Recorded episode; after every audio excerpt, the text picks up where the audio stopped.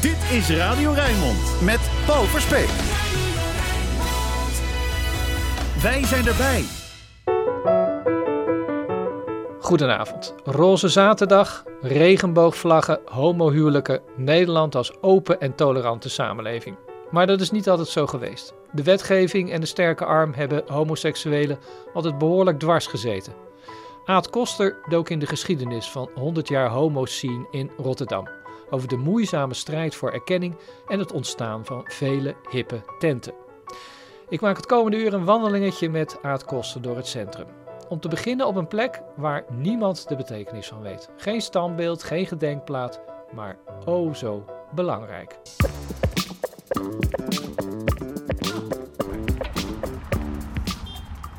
Aad Koster, we staan op de Westersingel. Dit is het uh, oude gemaal. Ja. Dat is uh, allemaal niet meer in gebruik, zoals heel veel hier veranderd is. We kijken naar het revalidatiecentrum Rijndam. Klopt. Maar wat zat hier vroeger? Want dit is een historische plek als het gaat over de gay scene in Rotterdam. Ja, dat is zeker een bijzondere plek. Want uh, 100 jaar geleden, in 1919, stonden hier nog wat pandjes. En in een van die pandjes was gevestigd Café Albion.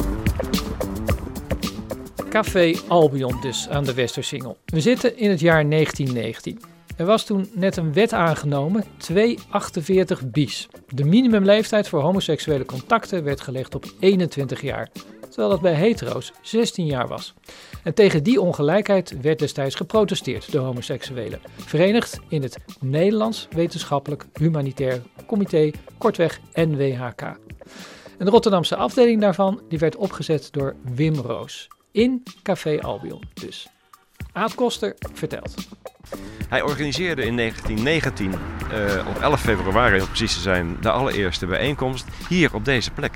Ja. Dus het idee dat we hier nu staan en dat hier in 1919 mannen hebben gelopen, waarschijnlijk met een hoed op en een gejas aan en zo onherkenbaar mogelijk, hier in de achterzaal van Café Albion op uh, 116a van de Westersingel. En daar werden dus de eerste avonden georganiseerd. Ook weer met decl declamatie, zang en gedichten en voordrachten. En dat was een historisch moment, hè? Ook dat mannen samen konden komen en elkaar konden ontmoeten, want dat kon nergens. Nee, dat kon nergens. En het, was niet alleen maar een eerste ontmoetingsplek, het was ook de eerste homo-protestorganisatie. Want het was een protest tegen artikel 248 bis. Want daar wilden ze tegen ageren.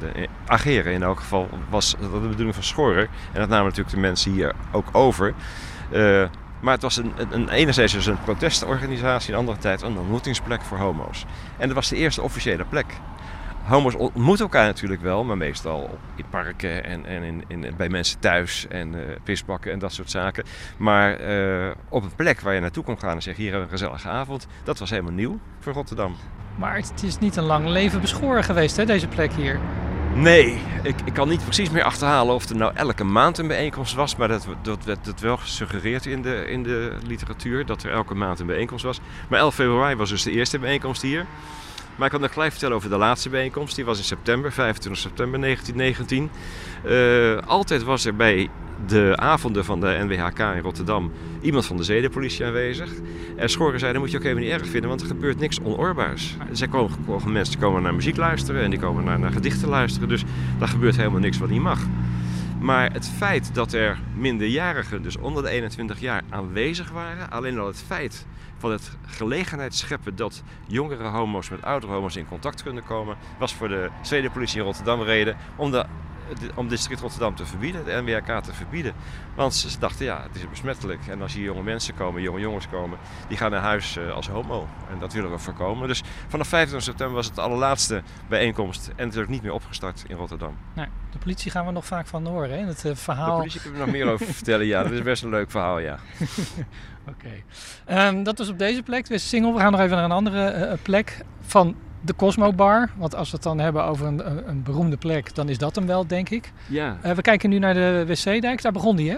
Ja, het is zo dat... Uh, het NWHK was natuurlijk een, een, een voordragsavond. Ja. Uh, de Cosmo Bar was de echte eerste homo-bar in Rotterdam.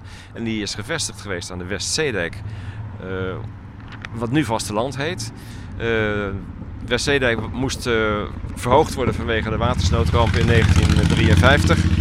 En toen is de boel afgebroken en is het omgedoopt tot vasteland. En de Cosmobar is toen verhuisd naar de Schiedamse Singel. Maar het is wel de eerste echte enige homobar in Rotterdam geweest, die ook druk bezocht werd door zeelieden en ze- matroosjes. En ja, dat is natuurlijk ook altijd een aantrekkelijke groep voor eh, homoseksuele mannen die op eh marinemensen vallen. Ik zie je ogen glimmen. Ja, leuk hè? die witte pakjes, ja. Oh ja? Matrozenpakjes. Ja, nee, dat is aardig. Je hebt er ook wat voetstapjes liggen? Nou, hier niet wat we stedelijk, daar ben ik te jong voor. Maar in de Cosmobar op de Schiedamse Singel wel, daar moeten we zomaar eens even naartoe lopen. Laten we die kant gelijk oplopen. Ja.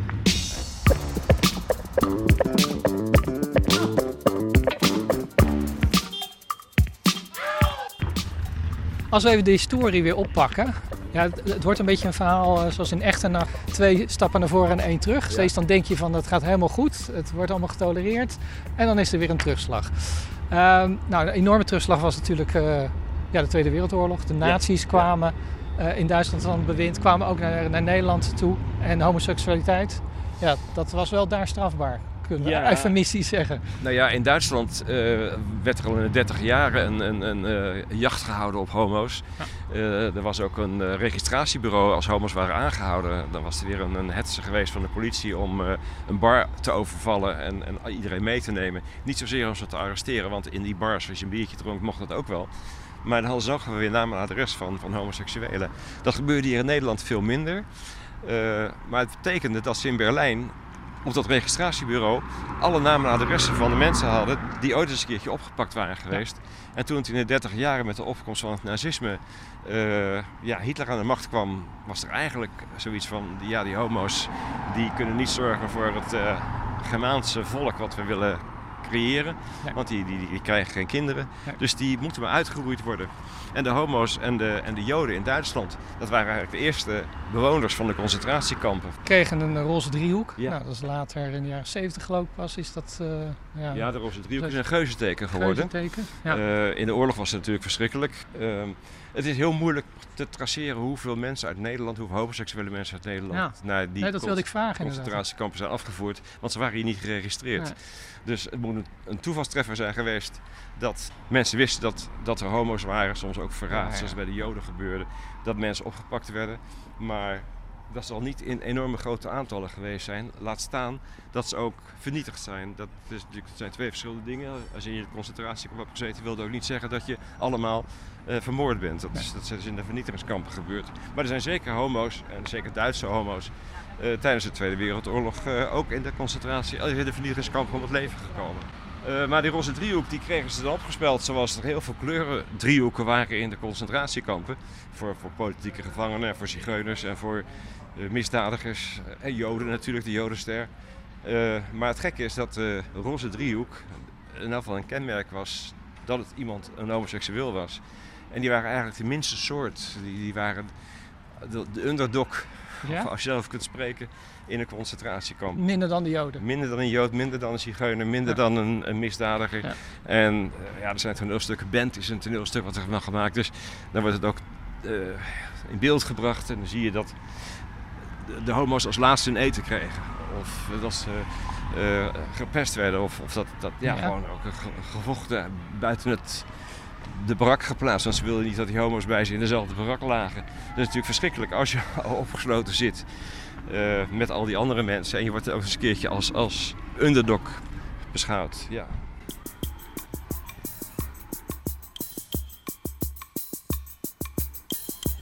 Nou, we zijn inmiddels bijna op de Schiedamse Singel aangekomen. Ja. Die er ook niet meer uitziet zoals dat jaren geleden was. Want we komen nu linksom op het speelplein van de school, van het landje.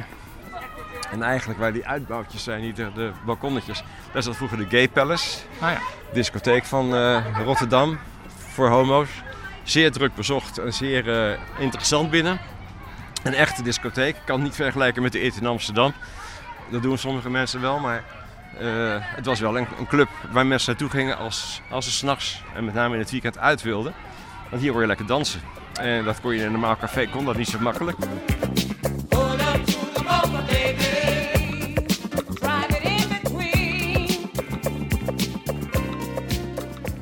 Hing je je jas op in de garderobe. En dan boven was de dansvloer. En dan nog helemaal hoog kon je een beetje loungen. En dat woord gebruikten ze toen nog niet, maar met een bar en kussens en, en, en ja, een beetje zitten op de, op de bankjes. En, en natuurlijk ook gewoon mensen ontmoeten. En ja, er werd een beetje gevreden. Het was natuurlijk zo dat het ook in die jaren nog niet zo vanzelfsprekend was dat je op straat met iemand gearmd kon lopen. Je werd nog steeds uitgejouwd als, als, als je je vriend kuste, bij wijze van spreken. Dat was niet zo vanzelfsprekend. En ook als je naar buiten ging, werd je toch wel vaak gewaarschuwd van eh, pas op. Kijk wie er achter je loopt. Eh, ga niet alleen naar huis. En eh, ja, voel je veilig. En, Mhm. en zorg voor je eigen veiligheid, laat ik het zo zeggen. Ja. Maar als je rekent dat de Roze Zaterdag in 1982 in Amersfoort... die is eigenlijk naar de bliksem geholpen... omdat er toen heel veel geweld is geweest en, en vechtpartijen... en dat de homo's door de politie begeleid naar het station ge- gebracht moesten worden. Omdat die jongelui daar eh, niet pikten dat er homo's door de stad liepen. Dus dat is pas dat is 82, hè? Dus Ja. het is een beetje dezelfde tijd.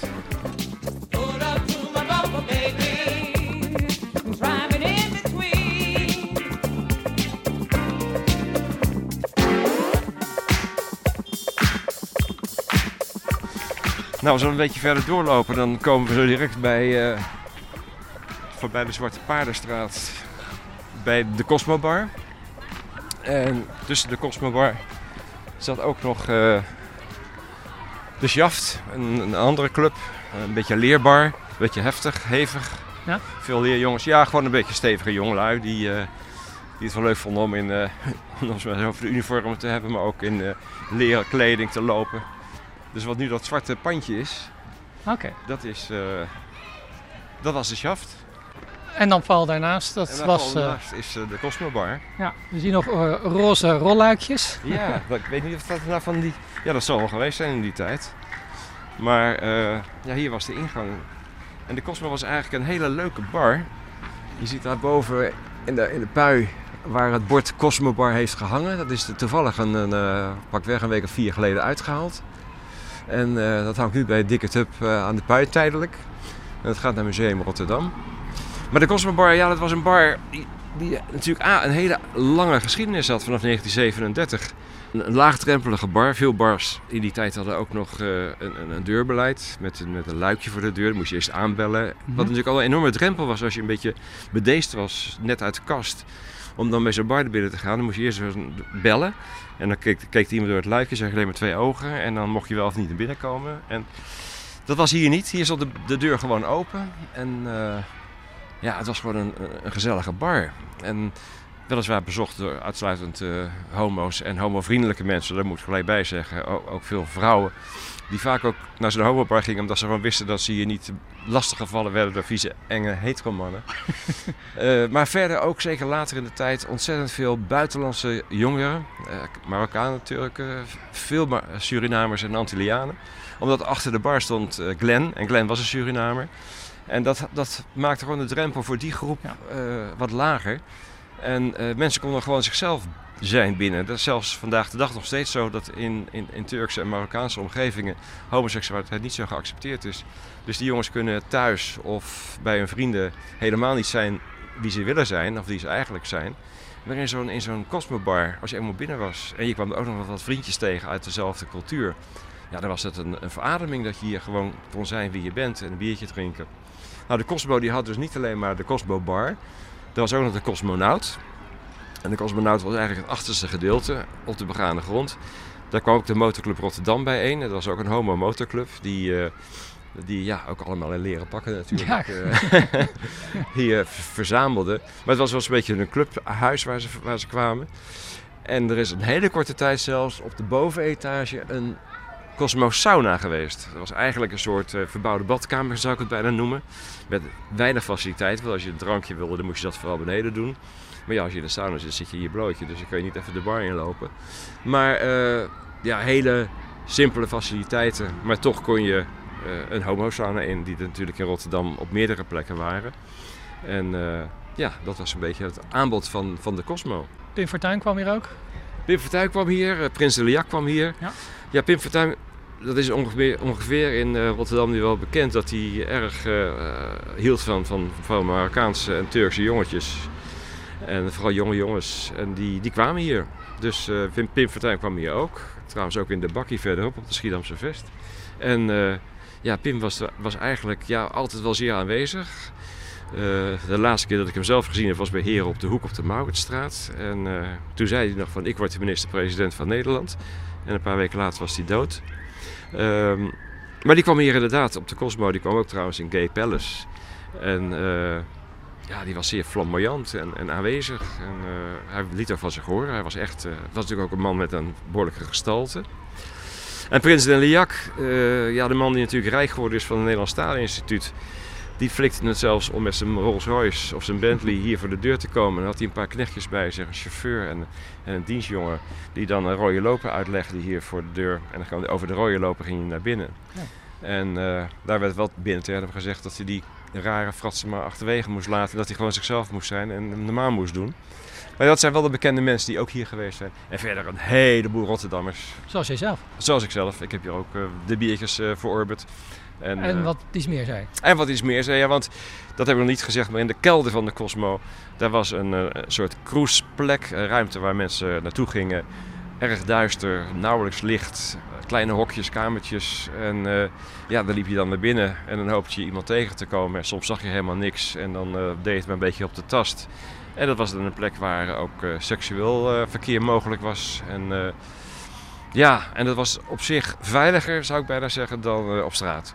Want als je dat in het Rozenpark deed, of hier bij, eh, bij het Museum Boybos Verbeuningen, of in het Kralingse Bos, ja, dan liep je toch altijd meer risico als het daar zo donker is en dan diep in de nacht. Mhm. Eh, ja, dat was helaas de, de keerzijde van, van het homo zijn. Als je dan, daar kwam je ook nare mensen tegen, potenrammers of mensen die je gewoon wilden beroven. Of, of die, en het is een beetje triest natuurlijk voor mensen die, eh, die getrouwd zijn en niet openlijk voor hun homoseksualiteit uit kunnen komen of dan die uit de kast zijn, maar die wel die spanning zoeken. Ja, die gingen dan naar, naar dat soort locaties toe. Kralingse Bos, op diverse plekken. Eigenlijk kan je zeggen dat het hele Kralingse Bos wel eh, een cruiseplek was. maar je kon het dus ook hier vinden. Ja. Eh, alleen was het hier dan wel iets, ja, altijd anoniem, maar wat minder anoniem dan in het Kralingse Bos, zal ik maar zeggen. Want hier eh, ja, kon je wel eens een keertje een bekende tegenkomen die, eh, die ook een biertje zat te drinken. En, Ja. en er was trouwens in de bak die verder op de Schiedamse Vest gevestigd was, aan de achterzijde op de brandersplaats, dus zo'n zo'n zo'n eh, transporthofje. Daar zat de, het hok. En het hok, dat was de achterkant van, van de bak. En de bak staat natuurlijk voor pisbak. Eh, alleen was de eh, de bak was gewoon een kroeg waar je een biertje kon drinken ook. En het hok ging je via de achterkant naar binnen. En dan kwam je ook eigenlijk in de kelder van de bak terecht. Waar dan ook gekroest werd. En eh, op een bepaald moment had de eigenaar van de bak wel door dat het ook wel wat cliëntelen opleverde. Dus die heeft uiteindelijk op de eerste etage een vergelijkbare ontmoetingsplek gecreëerd. Met wat eh, kabinetjes waar, met een kussentje erin waar mensen konden zitten en liggen. En waar dan ook feest gevierd werd, om op die manier uit te drukken.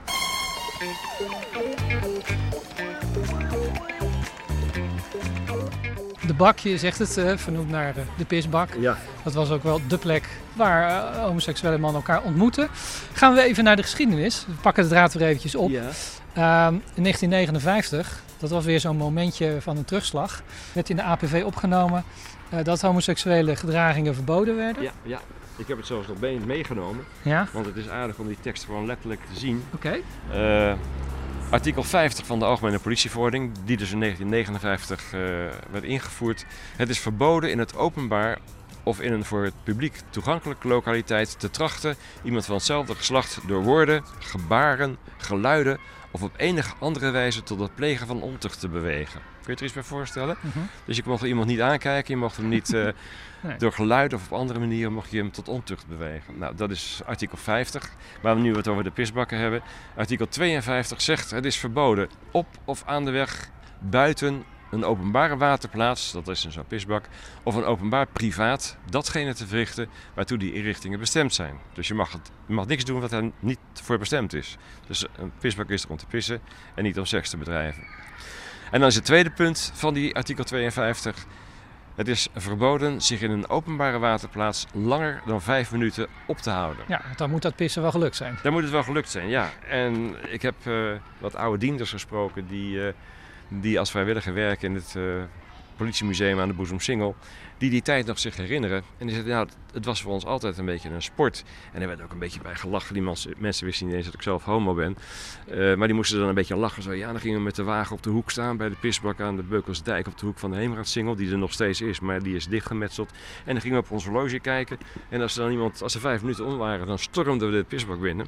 En dan eh, troffen we soms twee, drie, vier mannen aan met de, met de broek op de knieën. En eh, ja, dan was het arresteren.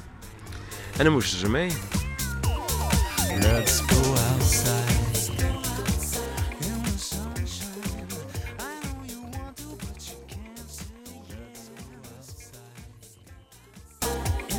En dan gingen ze mee naar het bureau. Hij zegt, en er- zaten heel vaak ook wel getrouwde mannen tussen die natuurlijk helemaal vreselijk eh, opge- opgewonden waren. In de zin van, eh, als er mijn vrouw er maar niet achter komt. En, eh, dat is natuurlijk ook een hele vervelende manier om gearresteerd te worden op die plek.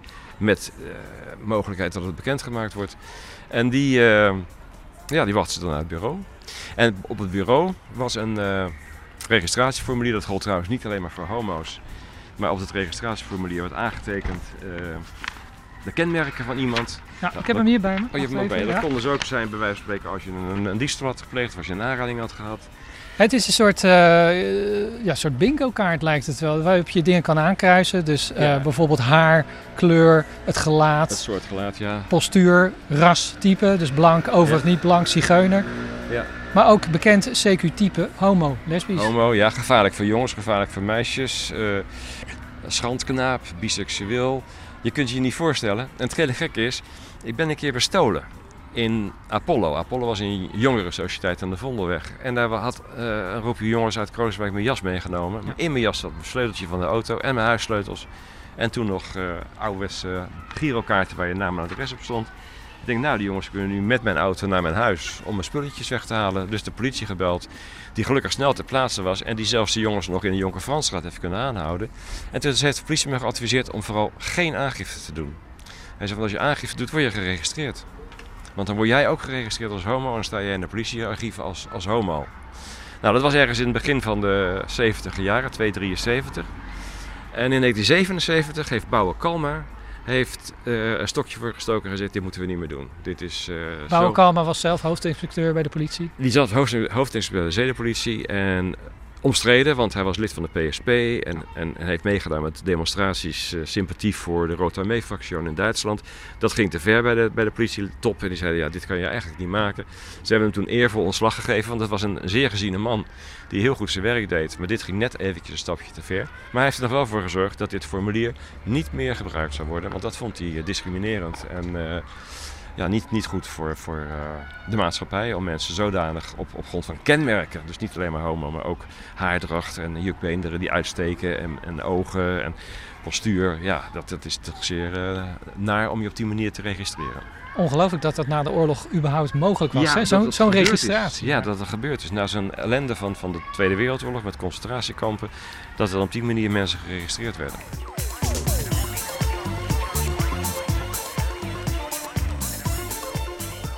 Wat is eh, je persoonlijke geschiedenis eigenlijk als het gaat om eh, uit de kast komen? Nou, ik had er wel een tijdje over gedaan. Ja.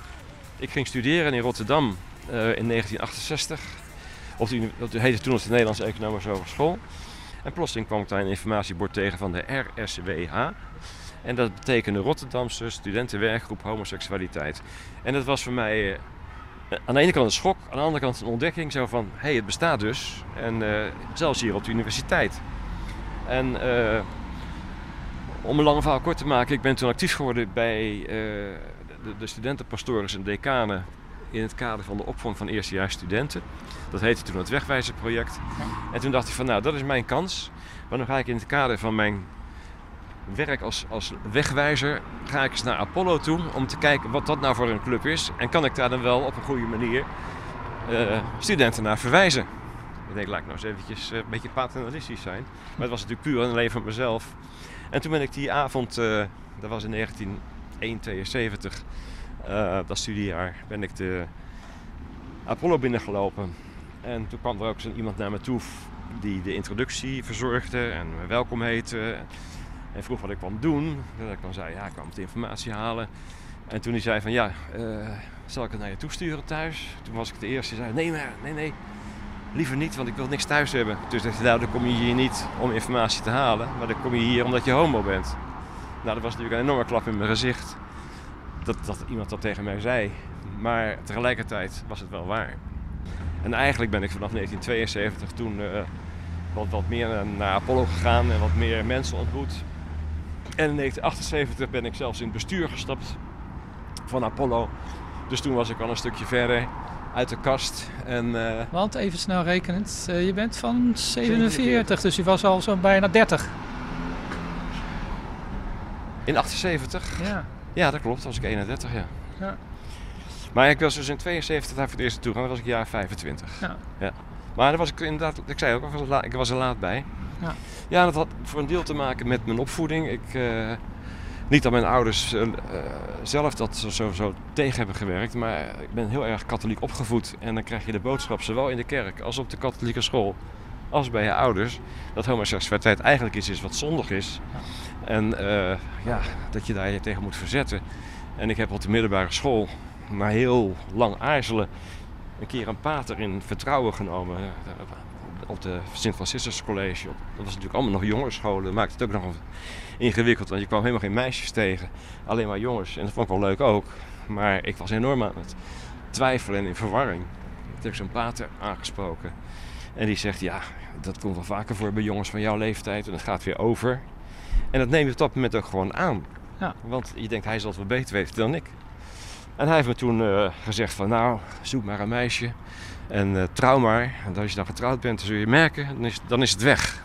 Ik denk, ja, hoe kan jij dat weten, want je bent zelf niet getrouwd. maar dat heeft me toen wel weer een paar jaar, ik zou bijna zeggen, de, de boel eh, stopgezet. Zo van, nou, daar hoef ik me even geen zorgen over te maken.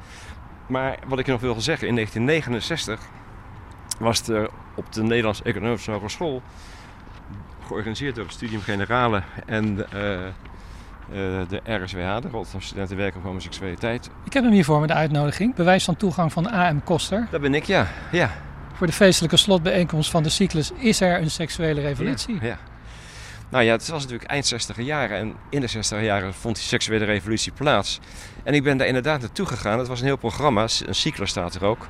En tijdens die cyclus waren er diverse sprekers, onder andere eh Wijnand Sengers, een psychiater hier in Rotterdam, die een boek gewoon hetzelfde heeft geschreven. In 68 trouwens ook. En, eh, Ook een voorvechter, hè? Was, Was dat een hele belangrijke zeker, stap. Zeker, Ja. zeker. Is een hele belangrijke man geweest. En ik ben al naar al die eh, lezingen geweest. Dus het sluimerde wel bij mij, Ja. maar ik dorst er nog helemaal niks mee te doen. En toen heb ik in, nou ja, heb ik inderdaad die, die, hebt die voor je het programma. Inleiding met seksfilms, eh een Aad. seksfilm, ja. En daarom moest je ook een op, op naam gesteld toegangsbewijs hebben, want je mocht er niet zomaar gratis of naartoe. Je moest er sowieso voor betalen. Maar eh, er werd dus gewaarschuwd dat er seksfilms films waren. En eh, als je dan, dat was in de algemene docentenkamer, dus nog apart. Dus niet in de hal of zo. En als je daar naar binnen ging, werd je gewaarschuwd van luister eens, er kunnen schokkende beelden getoond worden. Ja, als je nu in deze tijd kijkt, dat je zo eventjes eh, de, je computer aanzet en via YouTube alle mogelijke filmpjes kan, eh, naar voren kan toveren. Ja, dat was in die tijd niet. Dat was helemaal nieuw. En, eh, maar ik weet dat ik met rode oortjes naar die seksfilms heb zitten kijken, ja. En hoe heb je het je ouders verteld? Ja, dat is een, weer een ander verhaal. Mijn vader die, die was nooit zo positief. Die zei eigenlijk een keertje in een of andere opwelling van homoseksualiteit is de degeneratie van het menselijk geslacht. Nou, als je dat te horen krijgt, dan ga je niet zeggen, hé hey, pa luister eens, eh, maar ik ben het zelf ook. Dus dat heeft me wel wat, wat, wat terughoudend gemaakt. En mijn vader die is eigenlijk vrij snel in een korte tijd overleden. En die is in 1976 is hij overleden. En ik heb het hem nooit kunnen en zeker in die laatste jaar niet te willen vertellen. Omdat ik denk, ja, je hebt toch wel ellende genoeg aan je kop met eh, zelf doodgaan. Dan ga ik je niet vertellen dat ik homo ben. Maar vrij snel na zijn begrafenis, ik denk nog binnen een maand, heb ik het wel mijn moeder verteld. Ja. En die zei van, eh, ja, eerst heb je daar met, nog met deskundigen over gesproken? Ja, natuurlijk heb ik er met de deskundigen over gesproken. Ik noemde een paar namen die voor haar, en dat onder andere de huisarts, eh, accepta- acceptabel waren. Toen zei ze, nou, dat is voor mij geen probleem. En ze zegt, nee, ik weet zeker dat je vader het ook geaccepteerd zou hebben. Nou, dat is een goed gevoel, Ja. hoewel ik het er met hem nooit over heb kunnen, kunnen praten. Dat eh, is er niet. Dus dat was 1975, 76, nee 76.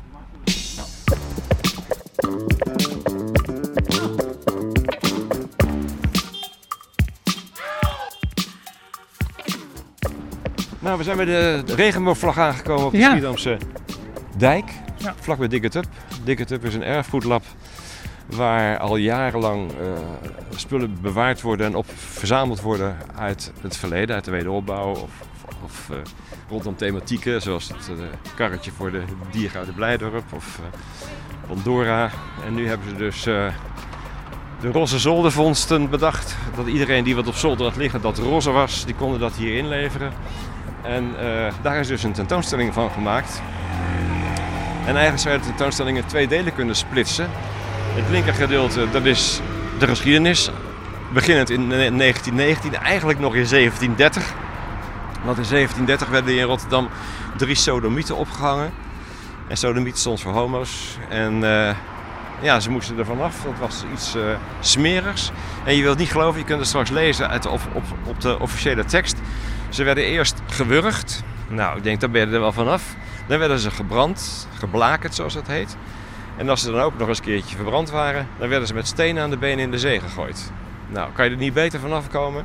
Ik bedoel, alleen maar de manier waarop. Hè. Dat, dat moet een uitstraling gehad hebben van die, die, die, die, secre- nee, die, die, die sodomieten. Dat zijn smerige mensen, daar moeten we vanaf. En anno vandaag, hè, in Iran, in Rusland, in, in Oeganda, worden er nog steeds mensen om het leven gebracht omdat ze homo zijn. En dat motiveert mij ook om dit verhaal steeds weer opnieuw te vertellen. Want mensen, je kunt wel zeggen, ja, je woont in Nederland en eh, het valt allemaal wel mee. Maar het is nog steeds rampzalig. In 69 landen van de wereld is homoseksualiteit verboden. En in een tiental landen staat de doodstraf er nog steeds op. En ik vind dat eh, ja, verschrikkelijk om te, te, te beseffen. Dan mogen wij blij zijn dat we hier zijn. Hoewel je natuurlijk hier ook nog regelmatig. Eh, een collega van jou van de Haveloods, die is, is een paar weken geleden nog gestopt met zijn column schrijven omdat hij zoveel haatmails kreeg. En dan denk je, ja jongens, het is nog, het is nog aan, onder de oppervlakte erg aanwezig. En Ja. ik ben me bewust dat je hier behoorlijk vrij bent en dat je kan doen wat je wil. En dat we hier voor een, een, een, etalagehuis staan met, met halfblote mannen en een, Cosmobar hangt erboven. Ja, want dit is van de oorspronkelijke... Dit komt, dit ja. komt van de oorspronkelijke bui af, ja. Ja. was eigenlijk de bedoeling dat hij in de etalage kwam. Maar zoals je ziet, paste ze dat net niet. En toen zeiden die jongens van nou, dan hangen we er toch boven. En die man die je daar voor de raam ziet staan in de foto, dat is eh, Glenn. Van de rechtse- Cosmo Bar, van ja. de Cosmo Bar, Ja, de Met Jan. Ja. Ja. Met Jan. Zullen we naar binnen We gaan? gaan eens even kijken of ze de deur open gemaakt hebben. En hier staat die Glenn met zijn hele familie. Yes.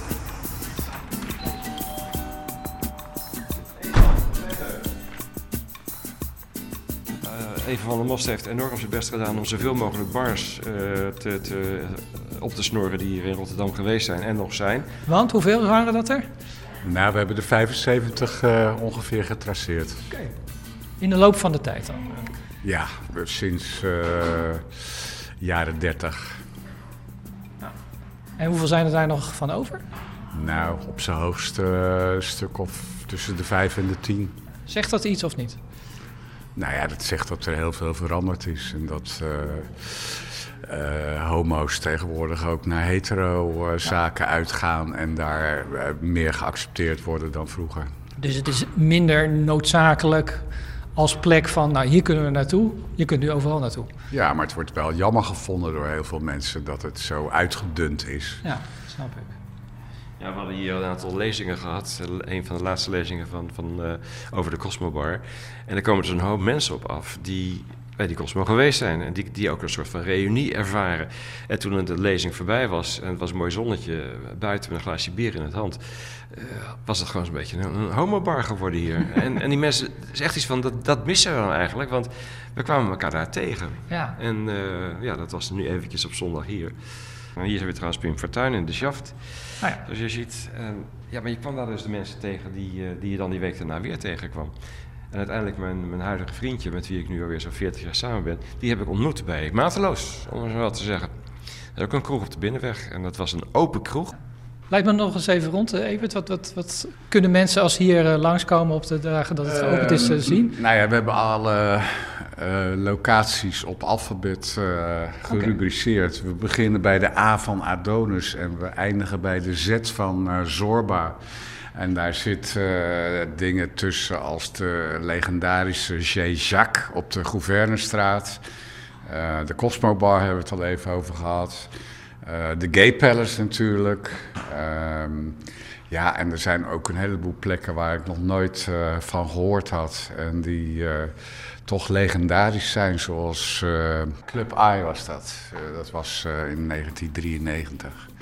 En dat was echt een hele grote discotheek in de voormalige Palace op de Zomerhofstraat. En daar trad ook Grace Jones op voor eh, 75 gulden entree.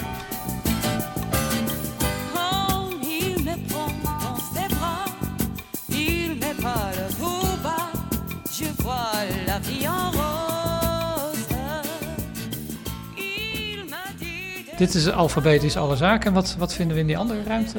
In de andere ruimte, dat is eh, vooral de ruimte waar eh Aad Koster eh, hard aan gewerkt heeft.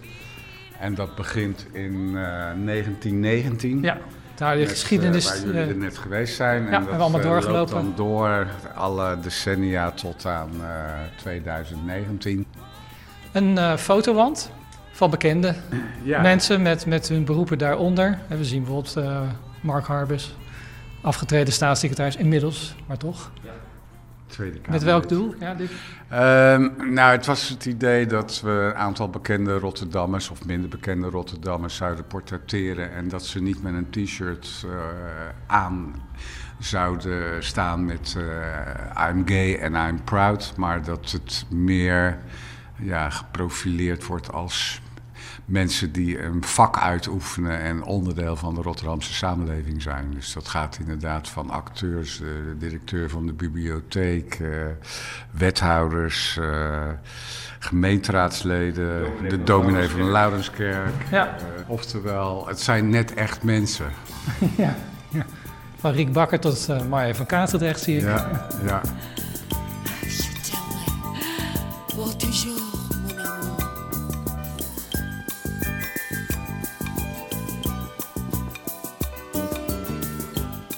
We begonnen in eh, 1919 en we zitten nu in 2019. Ja. Hoe, staat het er nu voor?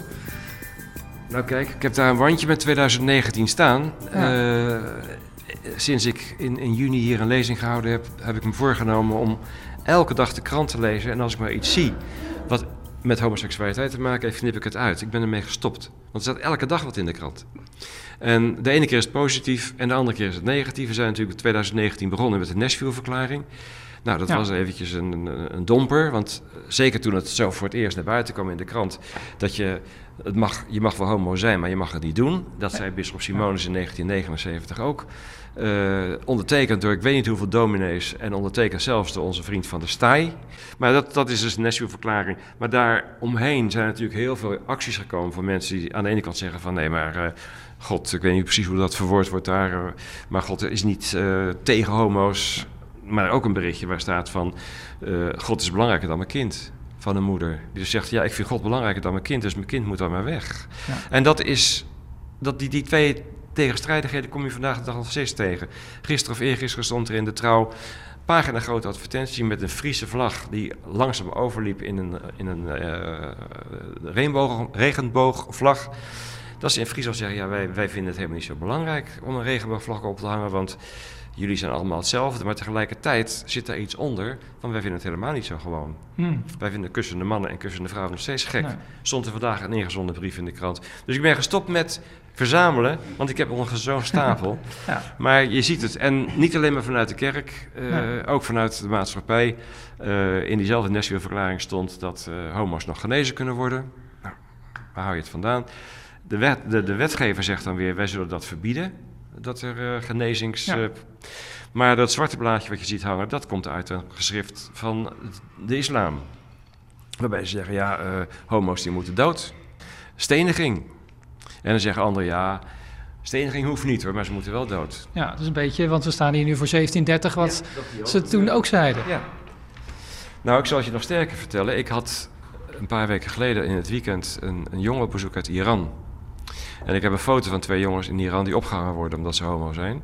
En die jongen die stond hier inderdaad bij deze plaat te kijken van die, van die, van die eh, ophanging. En ook even later bij de foto's van de roze driehoek in de concentratiekampen. En eh, de wetgeving van de politieverordening. Die jongen stond hier een beetje hyper, te hyperventileren. En tegelijkertijd ook zoiets van... Het is dus niet alleen in Iran zo erg. Alleen kon ik hem wel vertellen dat dat er weer 60 jaar geleden was. En dat het misschien in Iran ook wel een keertje wat anders wordt. Maar ik vond dat echt werkelijk eh, schokkend om te zien. Zo'n jongen, en die is dus gevlucht uit Iran omdat hij homo is. En dan moet hij hier in Nederland gaan uitleggen waarom hij gevlucht is. En bewijst dat hij homo is. Nou, ik heb hem geadviseerd, als je een mannelijke interviewer krijgt bij de, bij de IND... dan moet je hem een flinke eh, zoen op zijn bek geven. En dan zeggen van, ik vind je een leuke vent. Ja.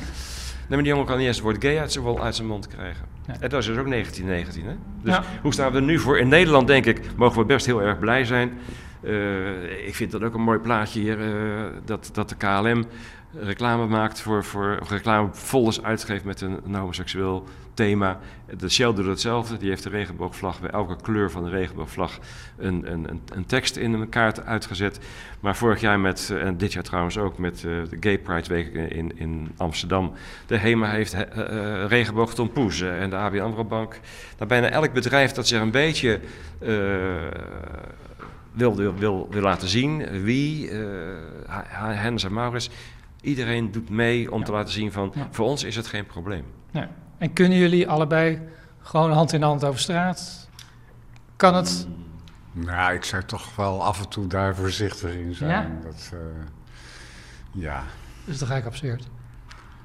Mm, Als ja. ik dat met mijn vrouw doe, dan kijkt niemand ernaar. Ja, nee, het is, het is toch eh, op sommige momenten en op sommige locaties eh, voorzichtig zijn. Ja? Ja.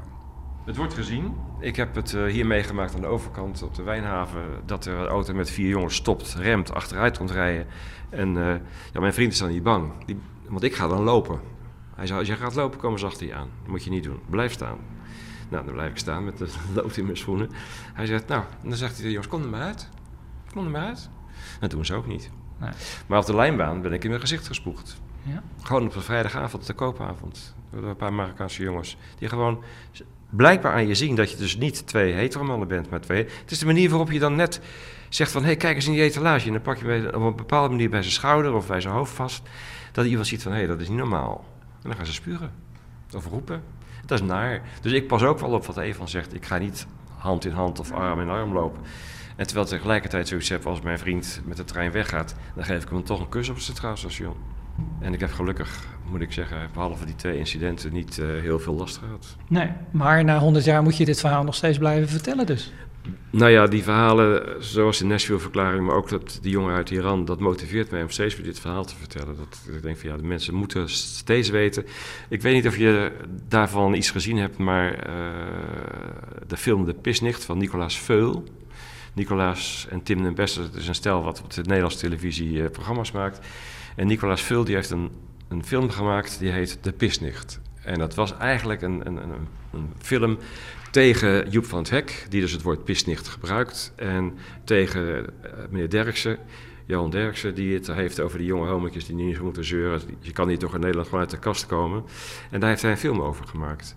En hij begint met zo'n microfoon de straat op te lopen om aan elke man die je tegenkomt te vragen, ben jij homo? En dan zie je die mensen helemaal schrikken. Zo van, eh, homo, homo. Sommigen worden zelfs boos. Zo, Haal je het in je kop? Zo, doe niet erop. Hij is ook naar de vader gegaan van die jongen die een brief heeft geschreven aan de KNVB... dat ze in zijn stadion allemaal roepen, homo, homo. En ze, ontmoeten zijn vader. En zijn vader die zegt, ik weet dat hij homo is, mijn zoon. En dan sta ik bij eh, de voetbal... en dan doet de scheidsrechter maakt een, eh, een of andere blunder... en dan roep ik, homo. En dan kijk ik naar mijn zoon en dan schrik ik me rot. Maar zo zitten ze dus inge, ingeburgerd. Dus wat, wat Veel heeft willen doen met die film... is laten zien van mensen... denk eens even na als je het woord homo of flikker... of mietje of nicht gebruikt... in welke context je dat doet... en wat het met mensen doet die nog in de kast zitten. En dat moet je niet onderschatten... dat er nog steeds vandaag de dag jongens en meisjes zijn... die erachter komen dat ze op jongens of meisjes vallen... en dat ze dat eerst voor zichzelf moeten accepteren...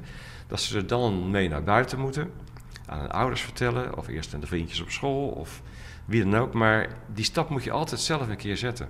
En ik heb je net verteld, ik was er niet zo vroeg bij. Ik heb pas op mijn 25e de, de eerste stap gezet.